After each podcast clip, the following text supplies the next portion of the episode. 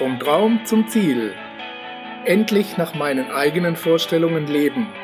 Der Traumleben Podcast. Was sind die Faktoren eines sogenannten Traumlebens und warum schaffen es einige Menschen, ihre Träume zu realisieren und andere nicht?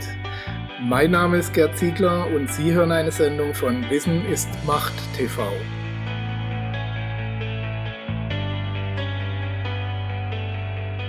Trügerische Hoffnung. Hoffnung ist oft das Letzte, was einem Menschen bleibt. Sie hält einem am Leben, wenn alle Umstände sich gegen einen gewandt haben und scheinbar keine Aussicht auf Besserung mehr besteht.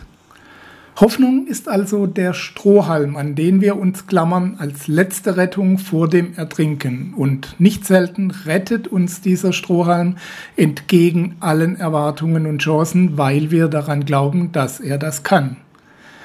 Hoffnung hat aber auch Schattenseiten, wenn sie falsch angewandt wird. Es ist nämlich auch diese trügerische Hoffnung, alles würde doch irgendwie von alleine gut werden, die uns unnötig lange, manchmal sogar für immer, in einer an sich unerträglichen Situation verharren lässt. Herzlich willkommen, liebe Zuhörer, zu einer neuen Episode Ihres Traumleben Podcasts, in der wir uns über die Schattenseiten der Hoffnung, aber auch über deren segensreiche Wirkung unterhalten wollen. Und natürlich werden wir uns auch der Frage widmen, wie Sie diese Gefühlsregungen, die dem Menschen vorbehalten ist, für sich nutzen können. Aber lassen Sie uns zunächst bei dem Gedanken der Schädlichkeit von Hoffnung bleiben, die an der falschen Stelle zum Einsatz kommt. Hoffnung ist natürlich, wie alle anderen Gefühle auch, weder gut noch schlecht, sondern je nach Situation hilfreich oder eben hinderlich. Das ist ein wichtiger Punkt, der oft übersehen wird.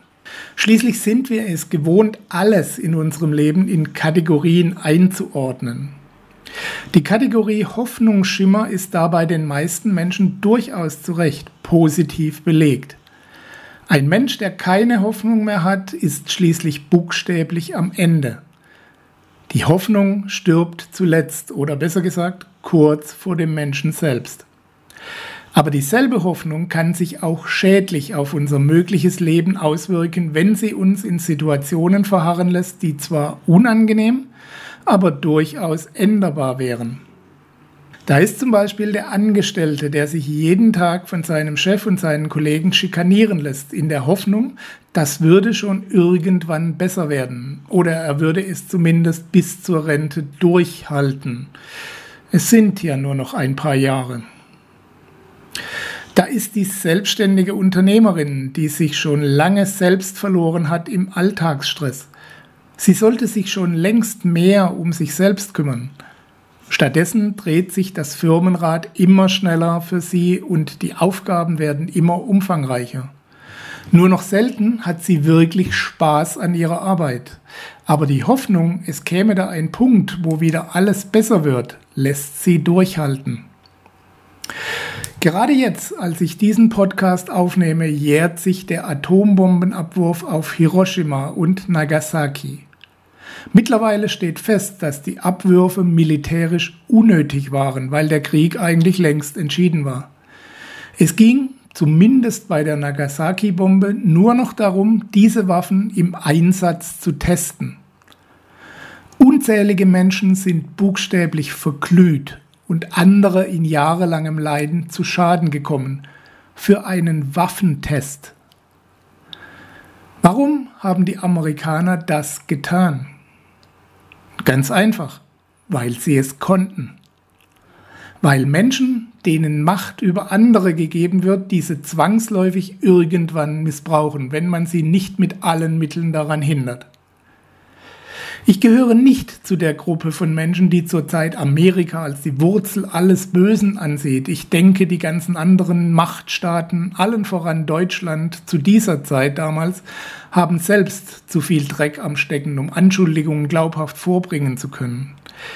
Ich vermute, das Einzige, was solche Menschen von der gewissenlosen Zerstörung von Leben abhält, ist die Angst, selbst etwas abzubekommen.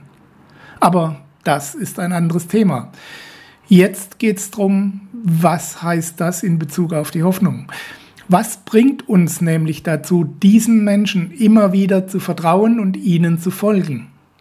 Was bringt Menschen, die eigentlich mal voller Träume und Pläne waren, dazu, für irgendeine neue Lüge in einen nicht zu gewinnenden Krieg zu ziehen?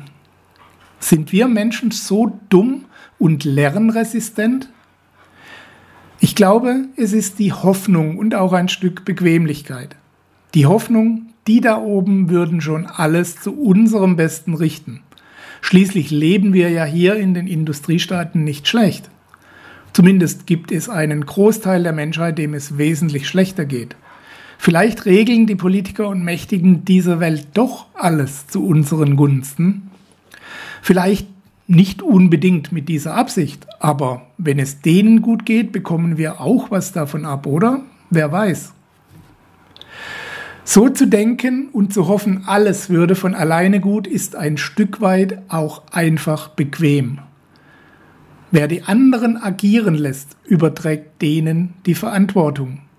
Eine ganze Nation hat sich 1945 darauf berufen, nur Befehle ausgeführt zu haben und ihre Pflicht erfüllt zu haben.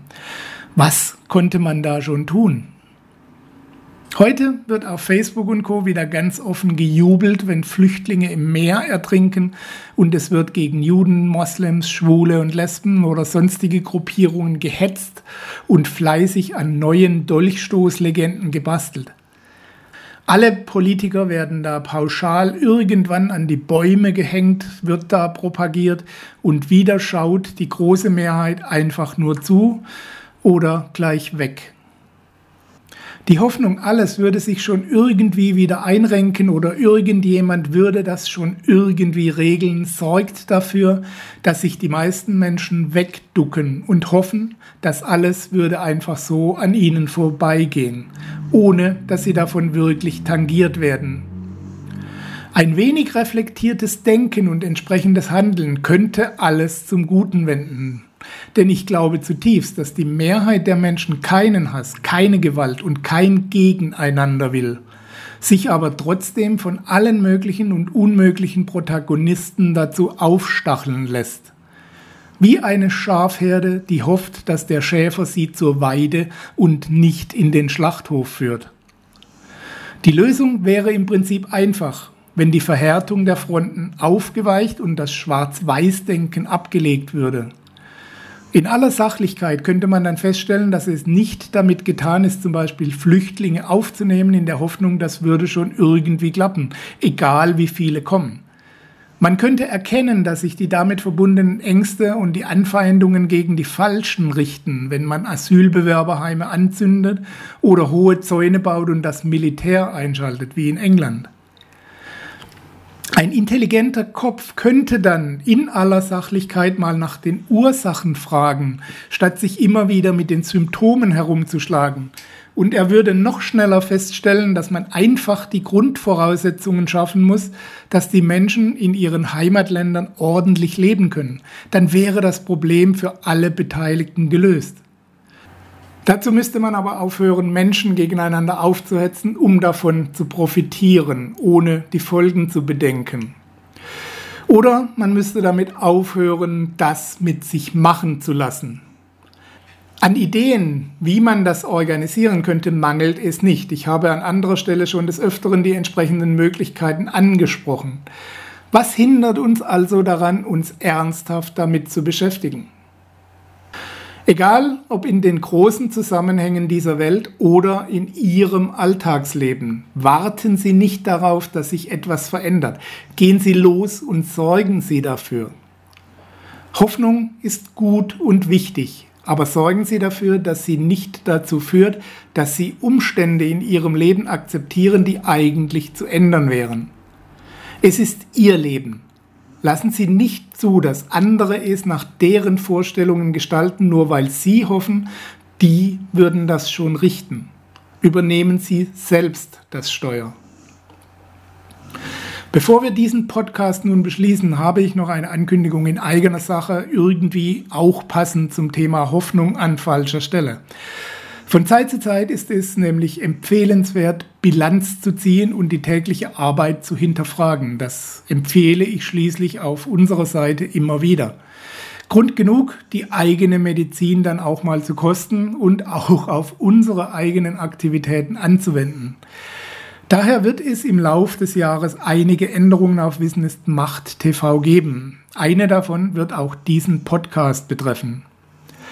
So lieb mir dieses Format mittlerweile ist und so sehr mir die wöchentlichen Sendungen ans Herz gewachsen sind, sie haben sich nicht in dem Maße entwickelt, dass die viele Zeit, die hier investiert werden muss, gerechtfertigt wäre. Deshalb werden wir den Podcast in dieser Form nur noch bis Ende August weiterführen. Wir haben uns lange der Hoffnung hingegeben, dass sich die Inhalte, wenn sie denn gut genug sind, von alleine weiter verbreiten, also von den Menschen geteilt und empfohlen werden. Tatsächlich aber stagniert die Zahl der Zuhörer nun seit längerem. Ob es nun an der Qualität der Beiträge liegt oder an dem fehlenden Zusatzaufwand im Bereich Marketing, den wir diesem Format nicht widmen können, weiß ich nicht. Es ist aber auch für das Ergebnis zweitrangig.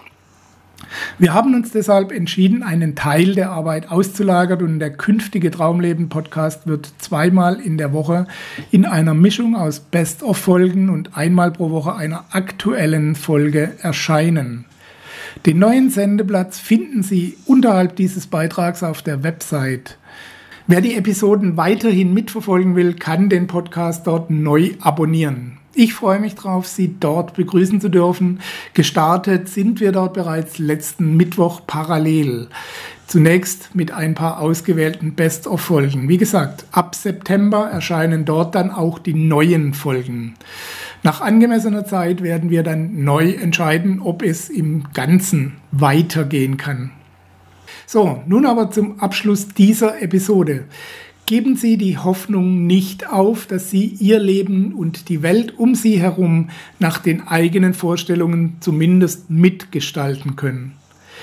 Geben Sie sich aber nicht der Hoffnung hin, das würde irgendwie automatisch oder von alleine passieren. Veränderung bringt zunächst mal Unannehmlichkeiten mit sich und die Grenzen der eigenen Komfortzone müssen durchbrochen werden. Das ist nicht immer einfach und schon gar nicht bequem, aber auf der anderen Seite warten ihre Träume und ein selbstbestimmtes Leben. Lohnt sich der Aufwand dafür? Entscheiden Sie selbst. Ich wünsche Ihnen jedenfalls viel Erfolg auf Ihrem Weg. Alles Gute und bis bald, Ihr Gerd Ziegler.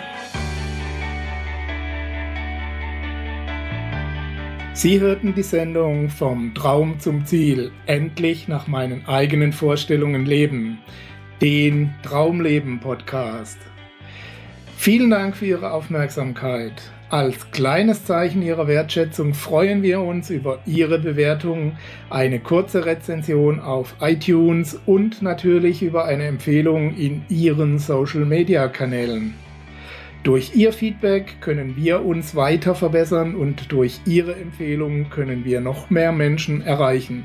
In beiden Fällen helfen Sie uns, das kostenlose Angebot weiter aufrechtzuerhalten. Be part of the project, indem Sie zur weiteren Verbreitung der Tipps und Inspirationen beitragen. Vielen Dank für Ihre Unterstützung und bis bald.